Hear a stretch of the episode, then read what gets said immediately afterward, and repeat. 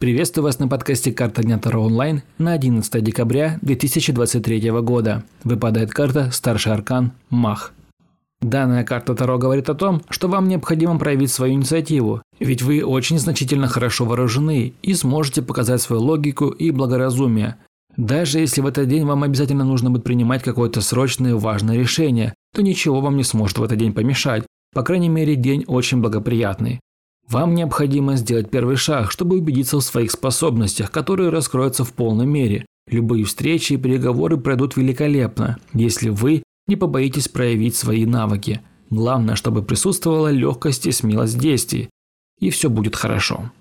Если вам нужен личный расклад на любой вопрос или ситуацию, вы можете заказать его у меня. Подписывайтесь на Boosty. Подписка на Boosty дает вам ранний доступ ко всем моим раскладам, а также возможность заказать его лично у меня. До новых встреч!